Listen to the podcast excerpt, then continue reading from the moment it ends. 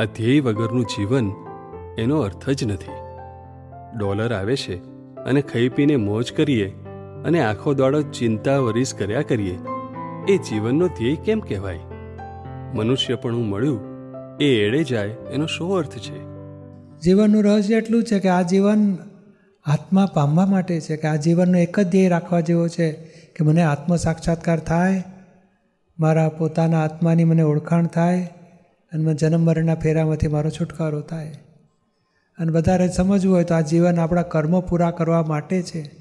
એક એક વ્યક્તિઓ સાથેના રાગ, દ્વેષ, મોહ, હિસાબ પૂરા કરી અને જન્મ જન્માંતરના ચક્કરમાંથી છૂટવા માટે છે.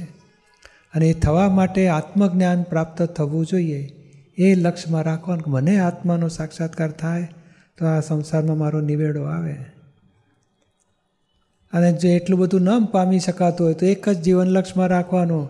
ને આ ઝાડ, પાન, જાનવરો બધા મનુષ્યને સેવા જ કરતા હોય છે ને? તો પારકાના સુખને માટે જીવન જીવવું છે, એટલો ધ્યેય રાખવો. પોતાના સુખને માટે બીજાને દુઃખ આપી દે છે, એ બધું પાશવતા કહેવાય. અને પોતાના સુખ છોડી અને બીજાને સુખ આપે છે બધી માનવતા. તો માનવ ધર્મમાં આવો તો બહુ થઈ ગયું. અને કોઈ દસ વખત અપકાર કરે, તોય સામાન્ય સુખ આપવું એ સુપર હ્યુમન.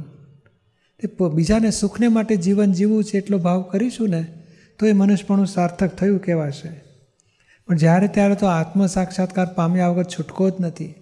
આવું ભલું તો અનંત અવતાર બહુ કર્યા છે. પણ આત્મા પામવાનું રહી ગયું છે. એટલો જ જીવનનો સાર છે.